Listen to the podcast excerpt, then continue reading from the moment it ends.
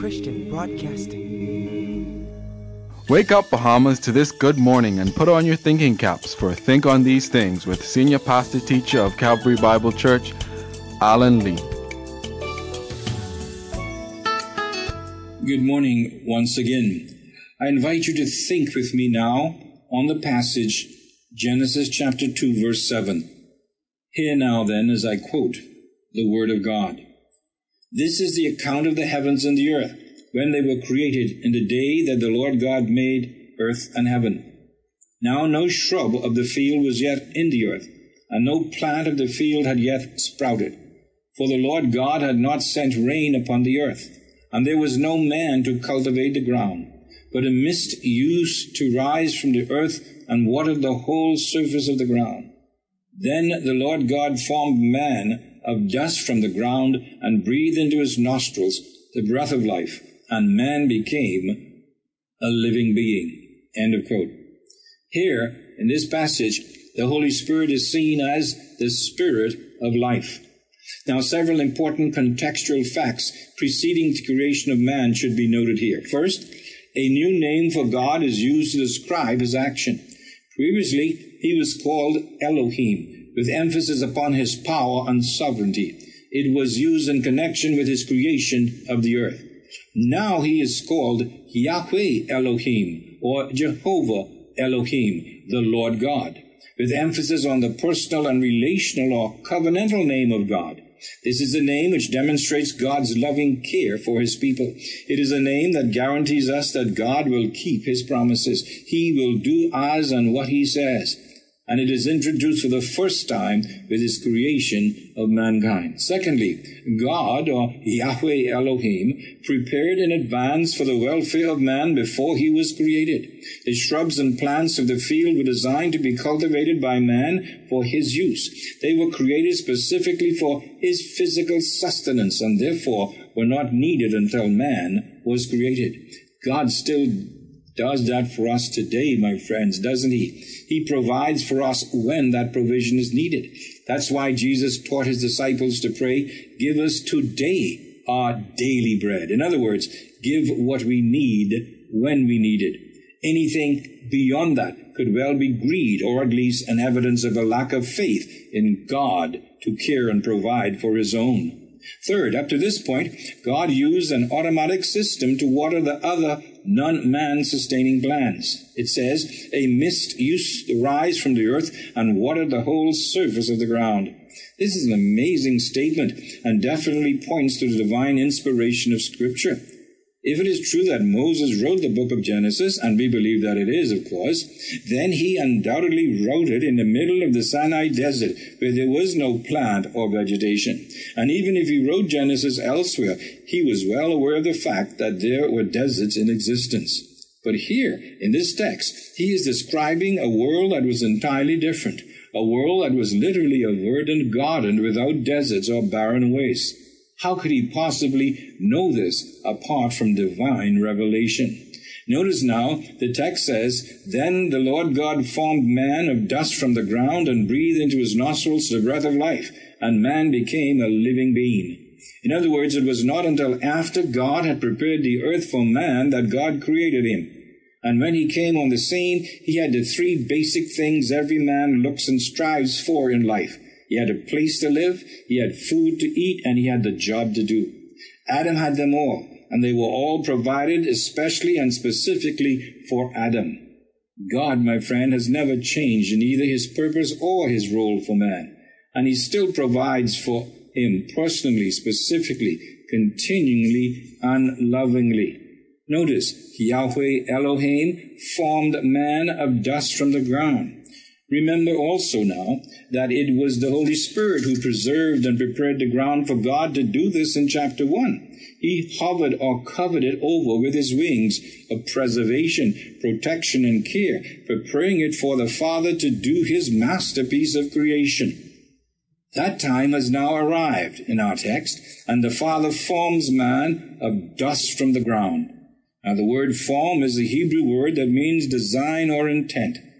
It is used in a negative sense in Genesis 6, verse 5, where God says that every intent of man's heart was evil. The word intent is the same word used here in Genesis 2 7 when it says that God formed the man of dust from the ground. The idea is that he was following a plan, a design he had already established in his own mind.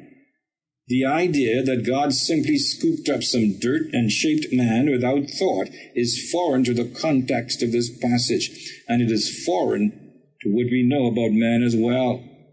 What is more complex and marvelously designed than a human body? Its intricacies are indescribable and amazingly precise, suited exactly to man's needs. This shows the divine aspect of man's creation. But this passage also points out man's earthiness, or in Paul's words in 1 Corinthians 15:47, the first man is from the earth, earthy. That's Adam. He was a man of and from the earth. This is clearly evident in the Hebrew. The text reads, Yahweh Elohim formed Ha-Adam from the dust of the Ha-Adamah. End of quote. In other words, man in this passage refers not only to the individual Adam, but also to the mankind or humankind as a species. Physically, we are all of and from the dust.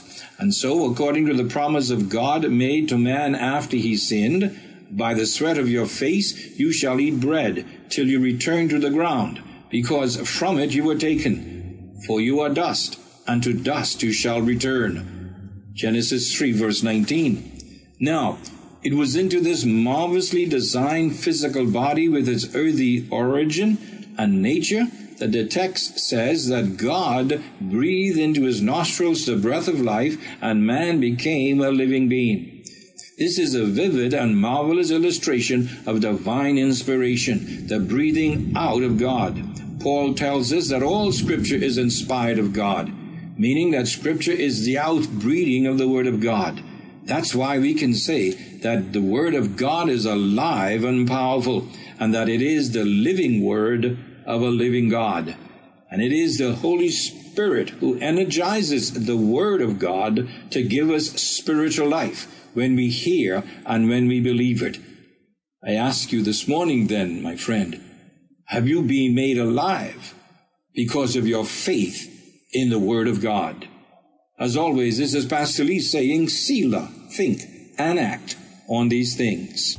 Your one source and leading provider for total business solutions in the Bahamas is ready to provide you with sales and service with a capital S. For 65 years, the Amoury Company has remained on the cutting edge of technology in Nassau and Grand Bahama while partnering with technological giants like IBM, HP, Canon, Kyocera, Diebold, and Pitney Bowes. Factory trained technicians ensure that we service what we sell is a slogan said with truth and confidence. At the Amoury Company, you'll find surveillance, counterfeit detection, and point of sale systems, business equipment, and office furniture. The Amoury Advantage Multi-Discount Furniture and Rooms to Go Montrose Avenue has the largest selection of household furnishings, baby furniture, appliances, and linens in the Bahamas. Dining room sets and dinettes, entertainment centers, TVs, desks, tables, and so much more. A wide variety of drapes, rugs, and linens too. Very economical refrigerators, freezers, washers, dryers, microwaves, stoves, and gas and electric. Save up to 30% and more every day. Free delivery in Nassau and to our Family Island customers to the boat of your choice. Multi-Discount Furniture and Appliances and Rooms to Go, Montrose Avenue, Nassau.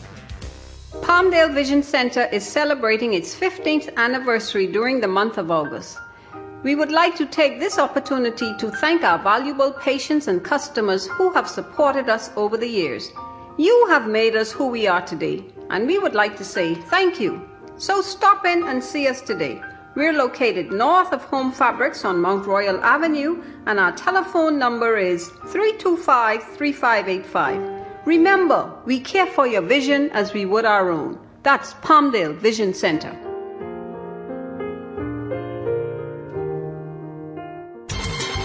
Don't miss the Kanaka event of 2009, hosted by the Evangelical Association of the Caribbean in partnership with the Jamaica Association of Evangelicals. Mark your calendar and attend Kanaka 2009 at the Jamaican Pegasus in Kingston, Jamaica, October 26th through the 29th.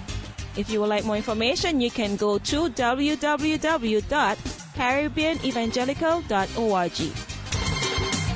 You've been listening to Think on These Things with Senior Pastor Teacher Alan Lee on ECB, Excellence in Christian Broadcasting. We look forward to being back with you again this afternoon at 3 p.m. right here on 107.9 FM your inspiration station with programming designed especially for you and your family. So until then, continue to think on these things. May the Lord guide you and His love inspire you this day. Think on These Things is a production of ECB, the radio ministry of Calvary Bible Church.